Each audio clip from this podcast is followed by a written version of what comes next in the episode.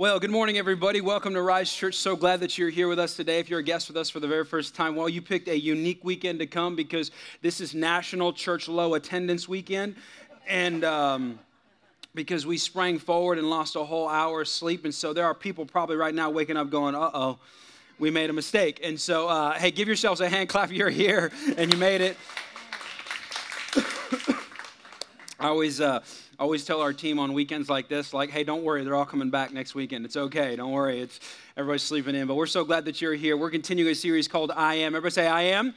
And uh, yeah, we're in part two today. And uh, if you are a guest with us for the very first time, I highly encourage you to come back at least three times because, hey, I could be off on a weekend or you just never know. Hey, again, this is time change week and you want to be here, uh, you know, and check, really kind of go through it at least a few times to give you an idea of what our church and really our spiritual family is like. And man, we're just so honored that you're here. Make sure you don't forget to grab uh, a first time guest gift bag. Also, if you are on Facebook right now, do me a favor, take your phone out. It's all good to be on your phone in our church because we have our, our notes and uh, we can put our notes on YouVersion, so it kind of gives you the, the play and where I'm coming from. It's on a, ba- a Bible app called YouVersion. But if you have Facebook, go ahead and take your Facebook uh, out and go ahead and check in. Let them know you're here at church when everybody else is sleeping. And so uh, you are being holy today, and I'm excited that you guys are here. And so we're going to be in John chapter 7 today, where we're looking at the second of Jesus' seven I am statements. And uh, last week we talked about uh, Jesus said this statement, I am the bread of life. How many of y'all were here last weekend, raise your hand if you were here last weekend, all right? If you were not here last weekend,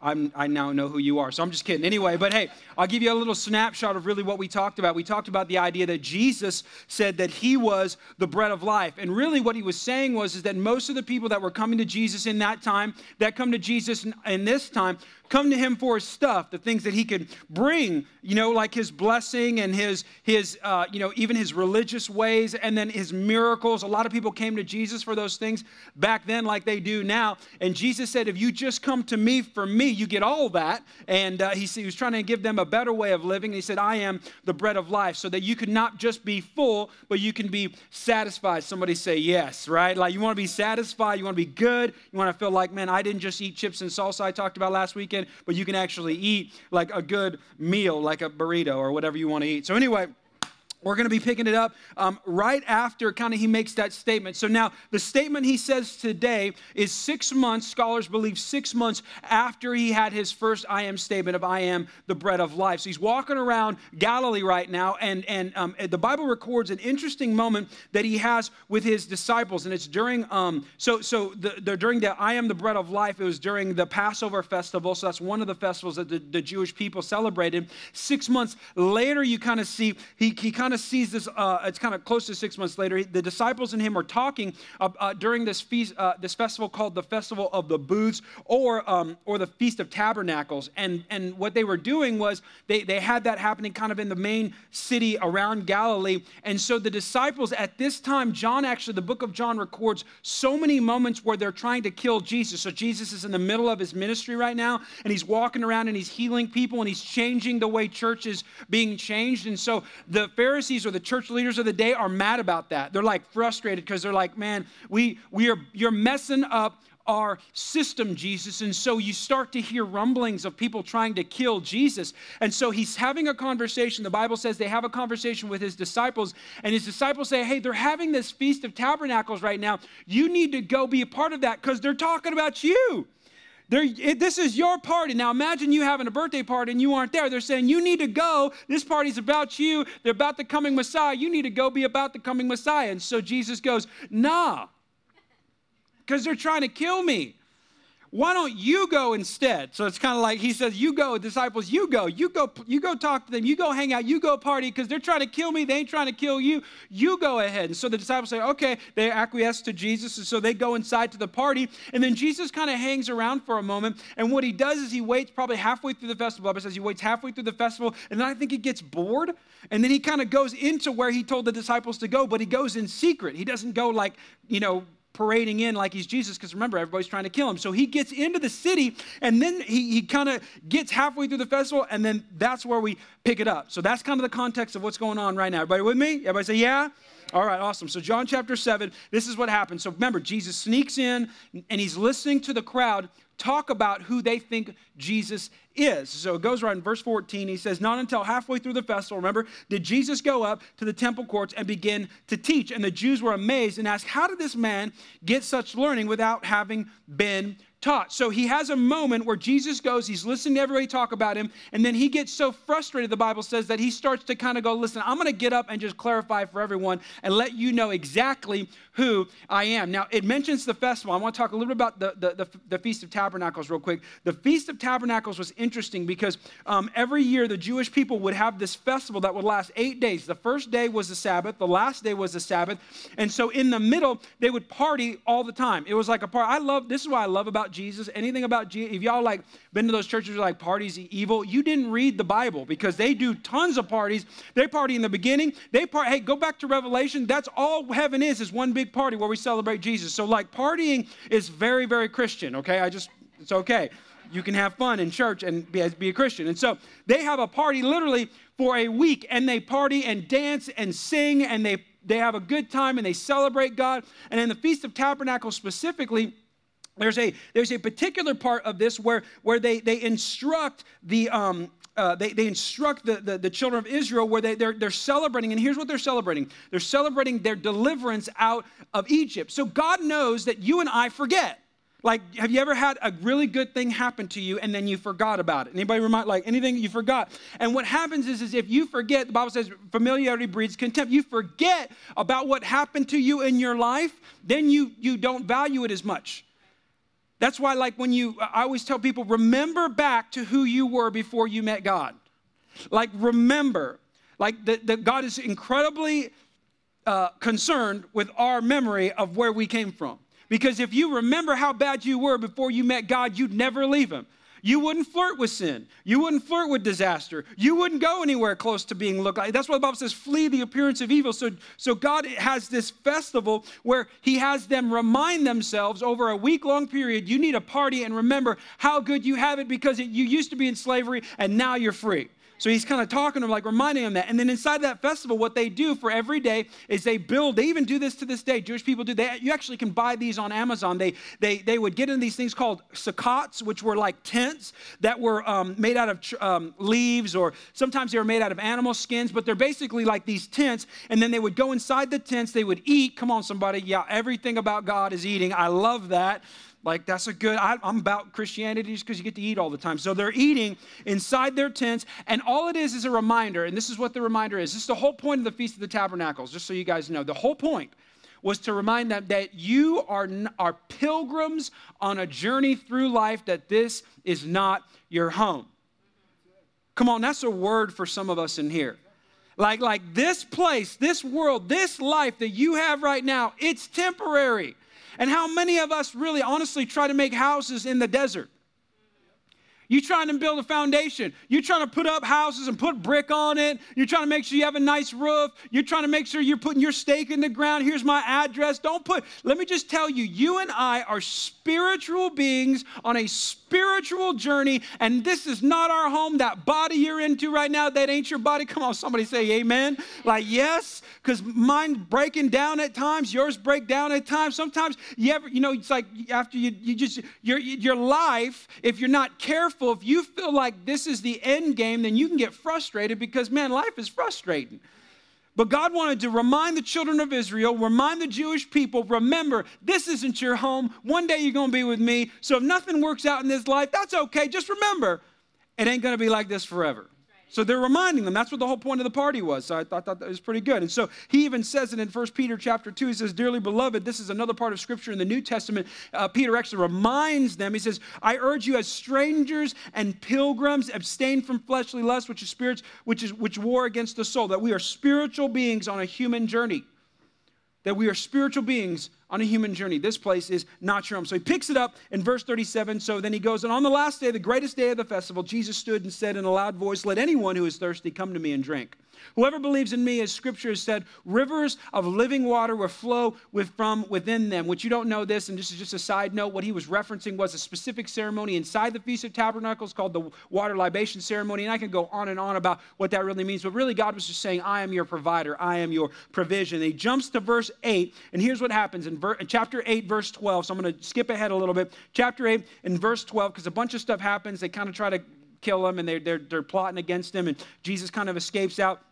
And then he says this right before he leaves. He says, When Jesus spoke again to the people, he said, I am, here's the, here's the second statement for us today I am the light of the world. Whoever follows me will never walk in darkness, but will have the light of life. I am the light of the world. And with that as our scripture backdrop, let's pray. Father, we just thank you, God, today. Thank you, Lord, that you're here. Holy Spirit, speak to us in a way that we can walk out of here different, changed, excited, feeling like we know who you really are, Jesus. A lot of people talk about who you are, but you said who you were, and we want to grab a revelation of that. Holy Spirit, speak to us in only the way that you can in Jesus' name. And everybody said, Amen, amen. How many of y'all have ever heard that song, This Little Light of Mine? Y'all remember that song in, in, church? You don't even have to be a Christian to know This Little Light of Mine. If you don't know what it's like, it, and some of y'all are going to help me out in here because this is participatory service. Come on, we're church. And so uh, I was a little kid, I would sing that song, This Little Light of Mine. Come on, everybody.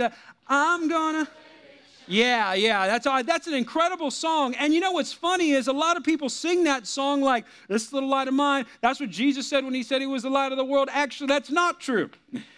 Because what Jesus was referencing is light of the world. It's a great song. Look, we need to be the light and everything I'm telling, and we're going to be that. And there's a part of that that's true. But when he was saying was, I am the light of the world, what you need to understand was that he was referencing a specific ceremony in the Feast of Tabernacles. It was called the Grand Illumination Ceremony. Now, again, remember I told you that every day of this eight day festival, they would party, except for two of the days. They'd have a Sabbath in the beginning and a Sabbath at the end. But during the, every night of the festival, the, the uh, priests of the temple would go out and they would light these gigantic menorah lanterns. And there was four of them typically inside the temple courts. And what they would do is they would lift them up 150 feet high. They would be about 20 gallons of oil each. And what they would do is they would create these giant lanterns or lamps and they would use the, uh, the priest's garment as the wicks of these menorahs. And so they would lift them up and they'd light them up and they would call it a grand illumination, grand illumination ceremony. And the point of it was is again everything is symbolized inside jewish culture.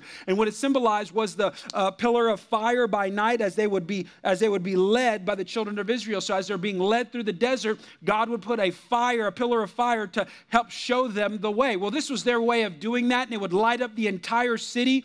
And so they would they would do that, and they would have a ceremony, and again they'd dance and they'd be uh, uh, you know excited, and it would really symbolize that God is our direction. And the reason they would do that is because God always wanted us to be concerned with the fact that the world was incredibly dark. Now, it was incredibly dark back then, but y'all have seen the news lately. Y'all flip through Facebook. Y'all see Instagram stories. Y'all watch the, y- y'all get, nobody reads the newspaper anymore, but you get your flash briefing on your phone, right? And Alexa.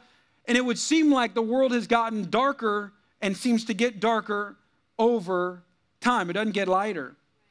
And so God was incredibly concerned that you and I need to know that the Bible values light because the dark ultimately brings death. I, I remember, um, can I have a confession moment with you guys? Just like confessions of a pastor, like open my soul for a moment. Um, I am afraid of the dark. Anybody else afraid of the dark like me? Anybody just willing to admit it? One. We got one. All right, awesome. Well, uh, the rest of you, you know, people who aren't telling the truth, I am afraid uh, of the dark. And I'm interesting because I, am I'm afraid of the dark, and here's why. Because I really believe in the spirit world, and I believe that there's demons, and I believe that there's angels, and I think demons are out at night. I, that's just what I think. I think they work at night. And then I actually think that they're about the size of my children. They're about like this size. And, and, and I really believe that, like, hey, if the demons were going to go after anybody, like I'm a pastor, right? I work for God. If they were going to go after anyone, wouldn't they go after wouldn't they go after me? And so, like, I'm concerned at night. Like, even when I take my contacts out, um, I can't see. I'm like literally blind. So when it's at night and I can't, and I take my contacts out, I, it's not only dark, I can't see. So it's not a good thing at nighttime for me. It really isn't. I'm very unsettled in the dark. And uh, I remember, um, I want to say maybe about a year ago, we were living in uh, Missouri in, or a couple years ago, we were living in Missouri and it was, it was nighttime and I had just preached a sermon and I come home from uh, church on a Saturday night because we had Saturday night services and one day, hey, we're going to have Saturday night services and it's going to be awesome. We're going to have like 20 services during the weekend. It's going to be great. But anyway, Saturday night service, I finished preaching and I'm walking. I get in my car and I got my whole kids, my family, and I got five young boys and my wife. We're in my car. And as we're driving into our neighborhood, we noticed one thing that there weren't the lights on the street that you normally see, and which indicates only one thing. What happened, y'all? Like the power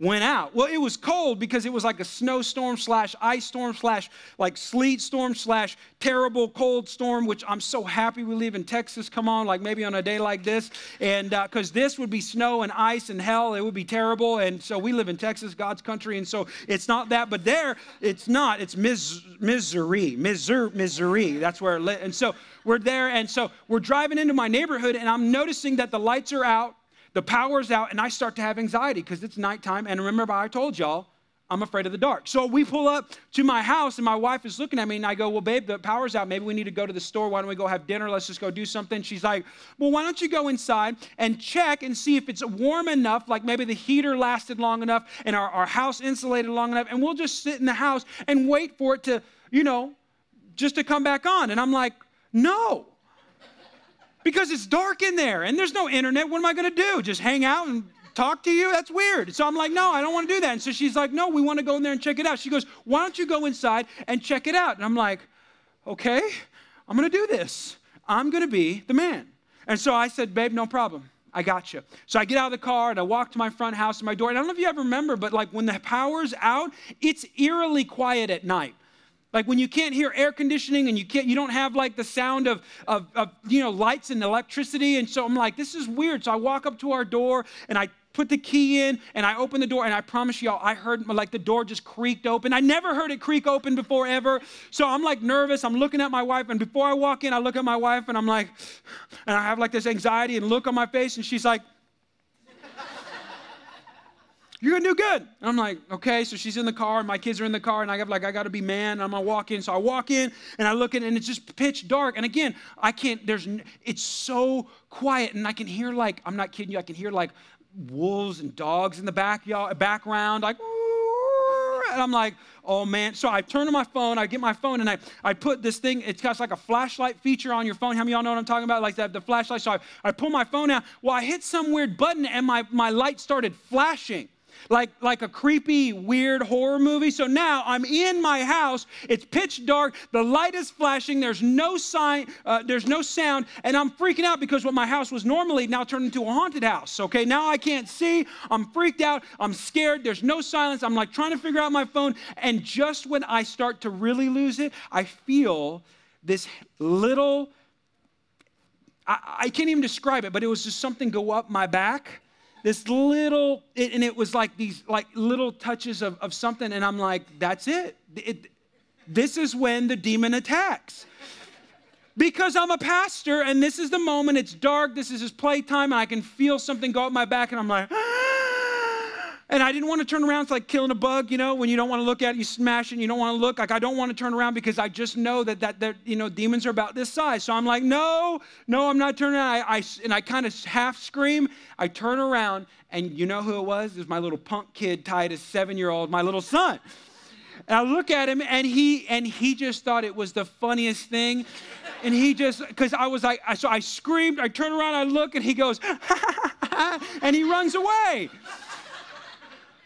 And I'm like, Titus, like you're gonna be, I'm gonna send you away. Boarding school was created for little kids like you. And he just thought it was so funny. But because why? Because I'm, I'm like afraid. I'm afraid of the dark. I'm concerned with the dark. I like the light. And if you read the Bible in any sense of the context, the Bible is extremely concerned with, with the dark because nothing good ever grows in the dark. You ever notice that? And that, like, when you are Jesus on this earth and he's seeing all the ugliness of the world and all the darkness that it brings, he, he makes this amazing statement. He says, I am the light of the world. Why you guys are partying right now is because of me. And I know you're lifting these lamps and these menorahs in this temple court to light the city. I, I want to be the light of the world. That, that you can introduce a temporary light that'll fix the city, but I can, I can give you a, an eternal light that could fix the world. It's, it's, this, it's this interesting thing that Jesus offers everybody. That if you just go to Jesus, he could, he could be the light to, to everyone. And like light, when you introduce light into a dark place, it affects the environment. Isn't that true? If the power were to go out in here and I turn on my flashlight, or you would turn on your flashlight on your phone, it would affect the light. It would affect the environment. It would affect the atmosphere. What you couldn't see before, you'd be able to see now. And so, just like light affects the environment inside of the dark, I'm going to talk about three things, three effects light has on its environment that if you introduce it, uh, it actually changes the environment. And just like that, Jesus, when you introduce him into the dark areas of your life, it could actually affect it. Three things, if you're taking notes as we wrap up today, three things light impacts, uh, three impacts that light has on its environment. The first light, uh, first impact that light has on its environment is that it has the ability to restore. Everybody say restore is the ability to restore. Light has the ability, this is the ability to heal things. Scientists are now finding out that, um, and have, have really known this for a while, but they're starting to use it even more and more, that light has this ability, this unique ability to heal physical bodies. There are uh, studies showing that sunlight therapy is now able to, to heal things like tuberculosis and strep throat and pneumonia and, and mumps and fungal infections. That instead of pharmaceutical drugs, which again, we're not against doctors or we're not against science, we're, we're, we're, we're, for that. We're for uh, the, the, the things that we can do with, with our brains and with professionals. Those are good things. And, and, and, the, and those scientists are finding now that you can do things to heal the body that with, with simple things such as sunlight therapy. Um, there's an infrared light therapy study right now that I just read that uh, is actually showing it can actually heal things like uh, certain types of wounds. It can actually build muscle. It could turn back the effects of diabetes and, and blindness. That, that um, there's even parts of the world where um, there's not a lot of sunlight, uh, like Seattle, my wife's from Seattle, or, or even parts of New York, or areas where, where there tends to be a lot of rain or a lot of cloud cover. And most people in those areas suffer from a disorder called SAD. It's literally called SAD. It's seasonal affective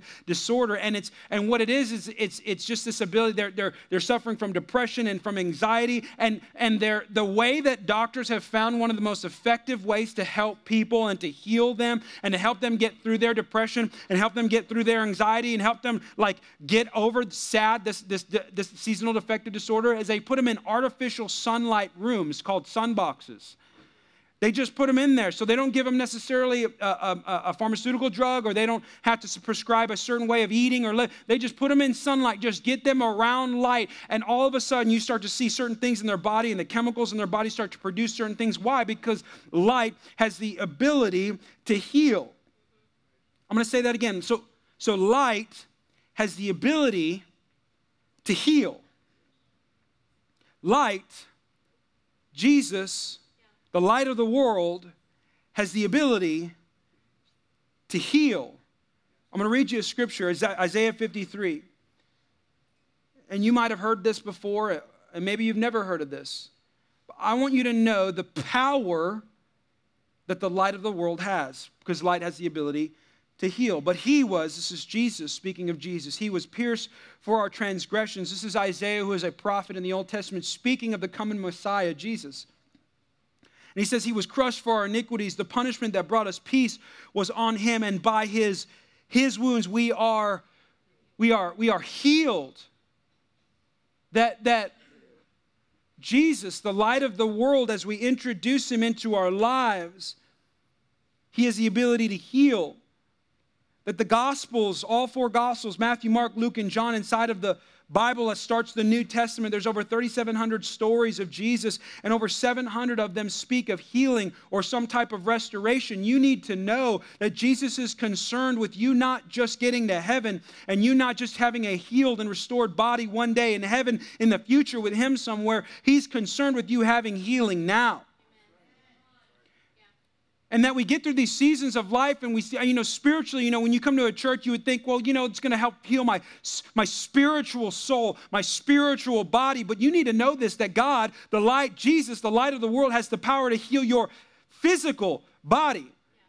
Like he has the power to. Some of us didn't grow up in that church. Maybe you grew up in a certain denomination, maybe a certain religion, maybe a certain place. Maybe you didn't even know anything about church. You need to know this that the God that we serve has the abilities to supernaturally heal you. And that's going to matter to some of us someday because we're going to go to a doctor and we're going to hear a bad report. We're going to go to a physician and something's going to happen. And again, I'm for doctors. We're for med- the medical community. I have many friends who are doctors. I have many friends who come. There are doctors in our church. We believe, we support you, we are behind you. We're not that weird church that says, don't listen to the doctors. That's weird.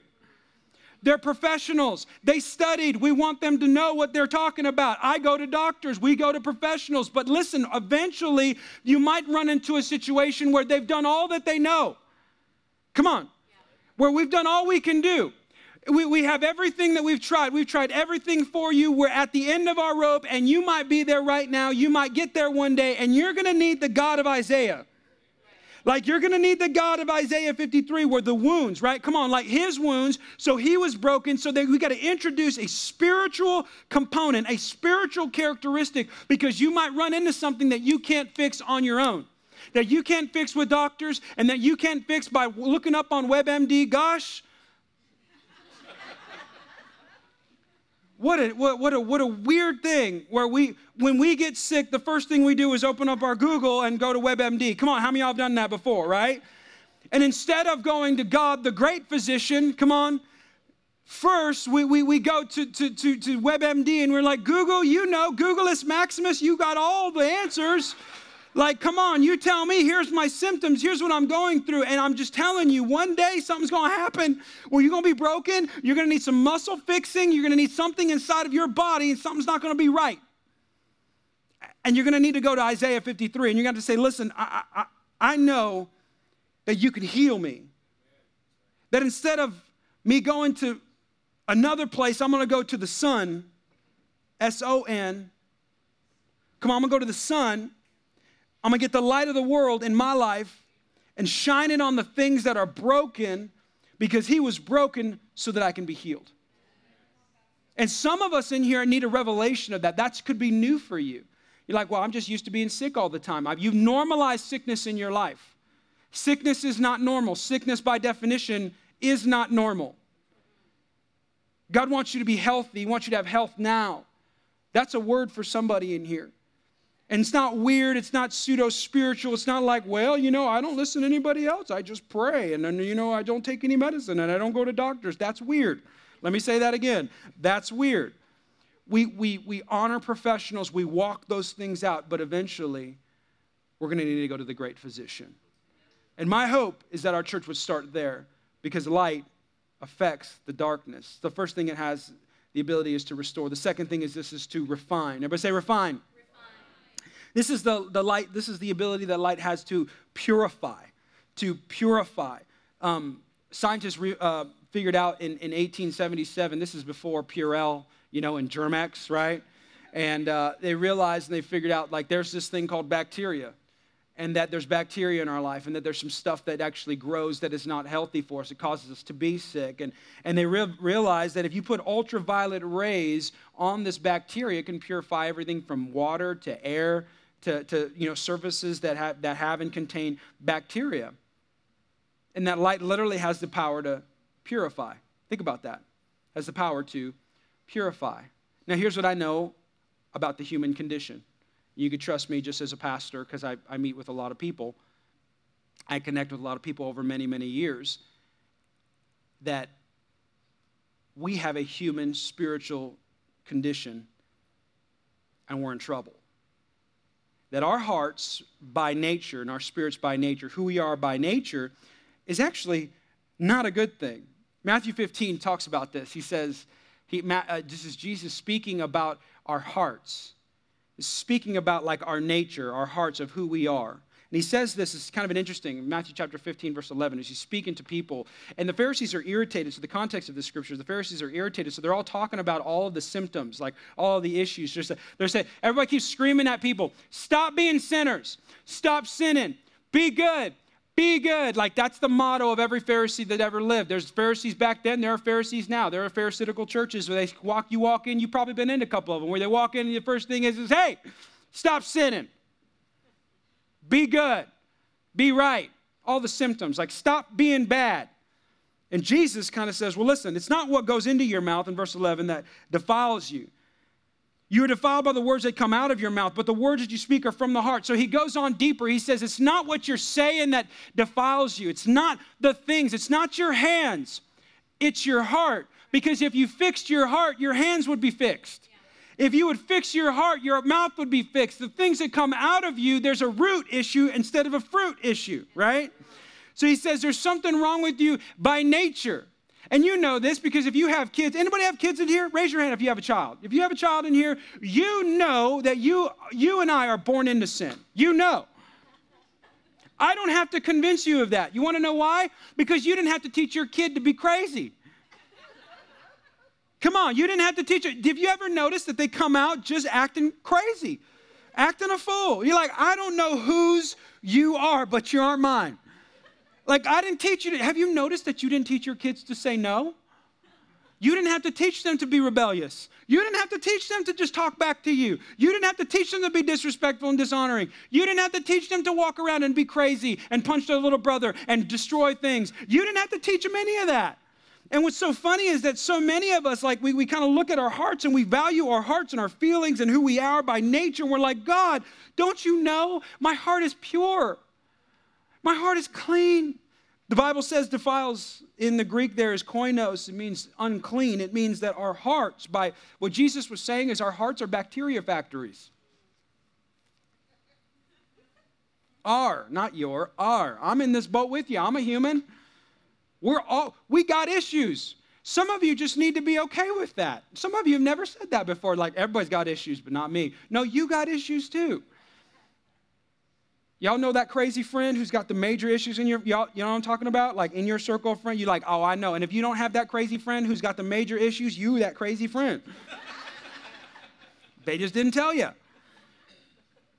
And we say weird things like this. This is, this is how we do. So, so Jesus is saying it's your heart that's the issue, it's the root, it's the problem. And then we say things that are silly like, well, I'm going to trust my heart.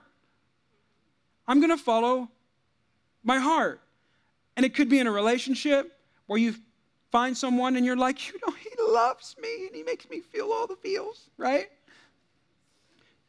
And you follow your feelings and it gets you into trouble.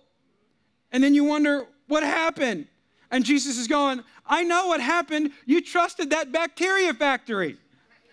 You thought your motives were pure. You thought just because you felt it, it was right. Isn't that like the motto of our culture nowadays? If it feels good, do it. Like if it feels good, like it's so. I always I laugh at stuff like that, and it's subtle because it comes in different ways and it's wrapped in different packages. But it's always like if it feels good, if you're feeling it, yeah, yeah, absolutely feels good, just do it. It doesn't matter. Like we do that with our money. If it feels good, buy it. Yeah. We do that with our wife or our husbands, our spouses. If it feels good, yeah, do it. We do it with our, our bosses. If it work, we, we, all, we live this life where we're like, we trust our heart. Our heart's amazing. Disney said it was awesome. It's a whole new world, right? Like, it's like, yeah, great. We trust our hearts. And the funny thing about that is I've always noticed that us left unto ourselves is never a good thing. Second law, uh, I think, of thermodynamics is that everything drifts to chaos, right? Like everything doesn't drift better. Us left alone is not a good thing. And I've noticed this like, have you ever left your kids alone? Did you ever go back to them wondering, like, you're better than I left you? Said no parent ever. Why? Because kids typically, right, look, what's the, what's the correlation of a child? Is that they typically do what they feel is right. They don't, they don't think logically because they don't know. They just do what they feel.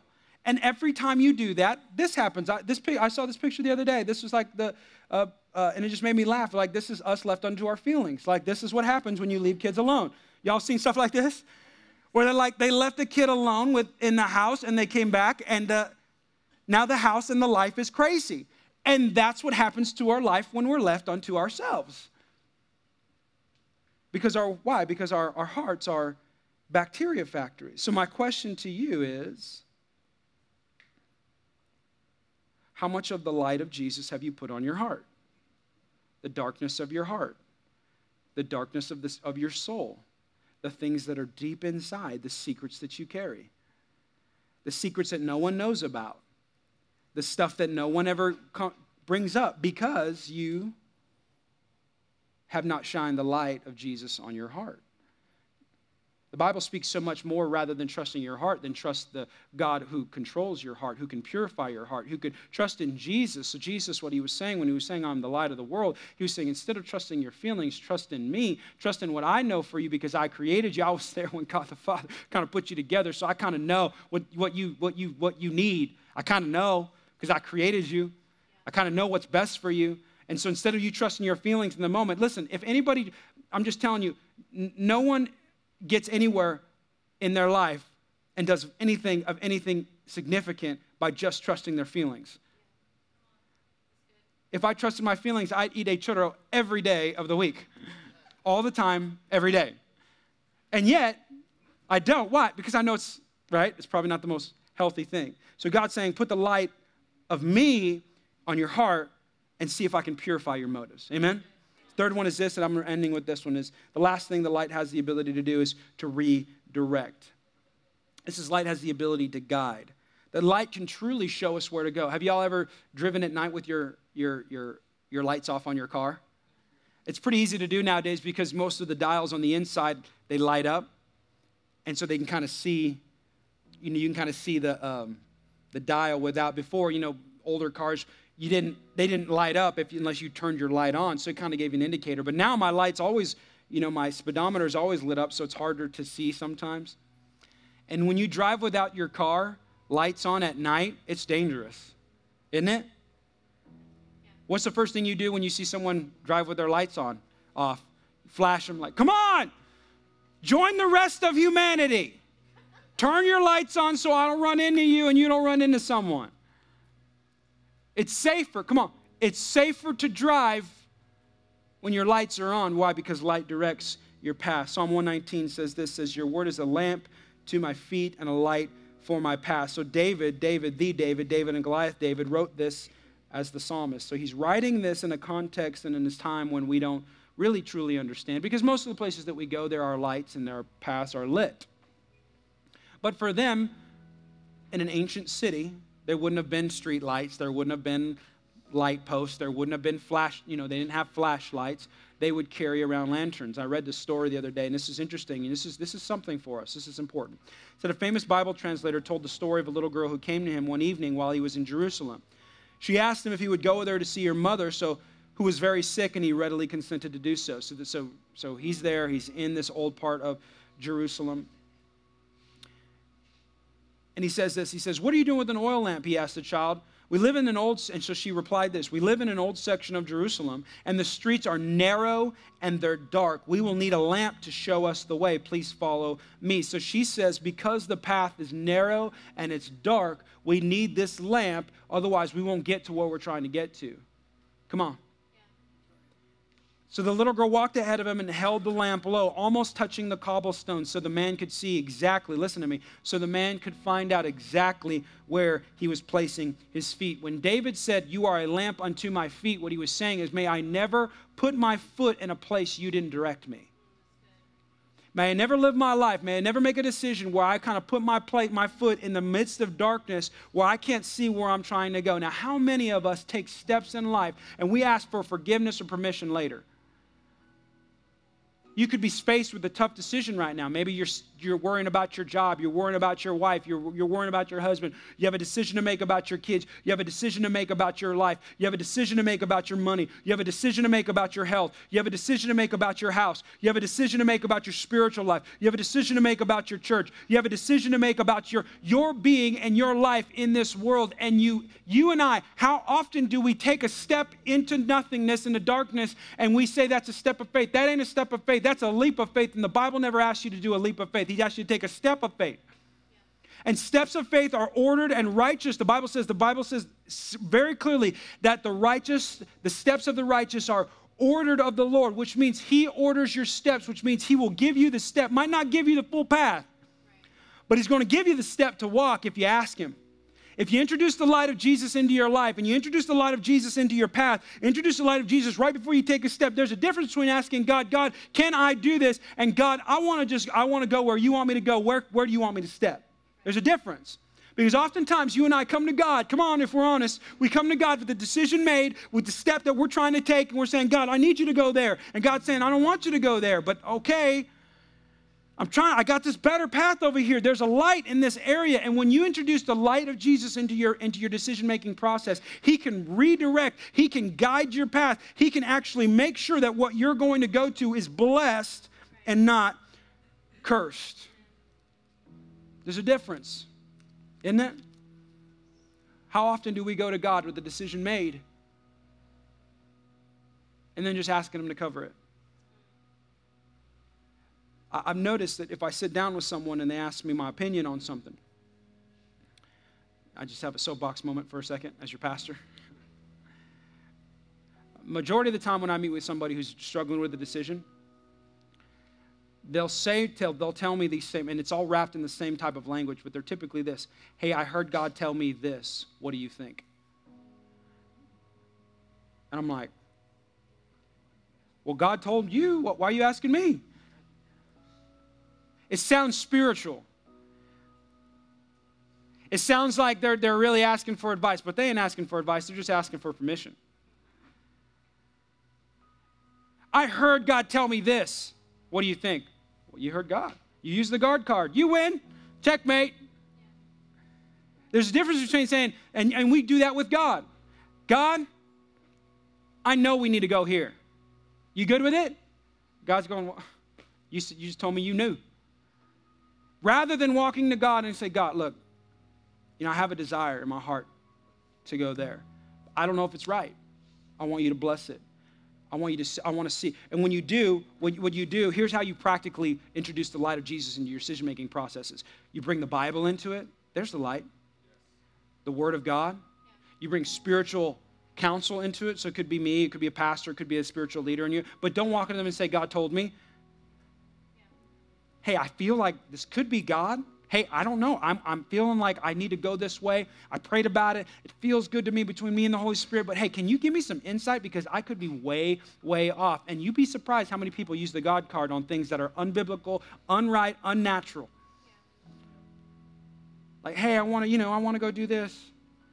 I know the Bible says it's not right, but, but I still want to do that. It's okay, right? No? Well, no, it's God telling me that. God's never going to contradict His word. What are you talking about? Why would He tell you not to do something in His scriptures, in His word that's living and active, and tell you to you just get? That's how cults start, just so you know. Yeah. And so we got to be careful that if we're making a decision, we introduce the light of Jesus into our life, into the decision making process. God, I haven't made the decision yet. I want you to be a part of this. I want you to speak to me. I want you to give me advice. I want you to give me counsel. I want to see it from your angles. I don't want to make the decision and then do it. I, don't, I want to be, I want to have the light of the world in my life so that you can direct my paths. The steps of the righteous are ordered of the Lord. What Jesus was saying when he said, I am the light of the world, he says, I want to be the light of the world, but in order for me to do that, I need to be the light of your world. And my encouragement to you today, as your pastor, is that you would introduce the light of Jesus into your life that can heal. Some of us in here have been sick for too long. You need the light of Jesus in your life. Some of us in here need the light of Jesus to come and purify the motives of our heart. There's some things that you make. You make decisions way too much with your feelings in your heart, and you know it. You need to introduce the light of Jesus into your heart, in your process, to purify your motives, to purify the whys, so that the whats are right. And some of us in here need to introduce the light of Jesus to direct and redirect our paths. Because us left unto ourselves is not a good thing. And in order for him to be the light of the world, he's got to be the light of your world. He's got to be the light of my world. And remember how that old statement goes? If you want to change the world, start with who? Yeah, start with you. And Jesus knew that. My prayer today is that you would accept Jesus as the light of the world.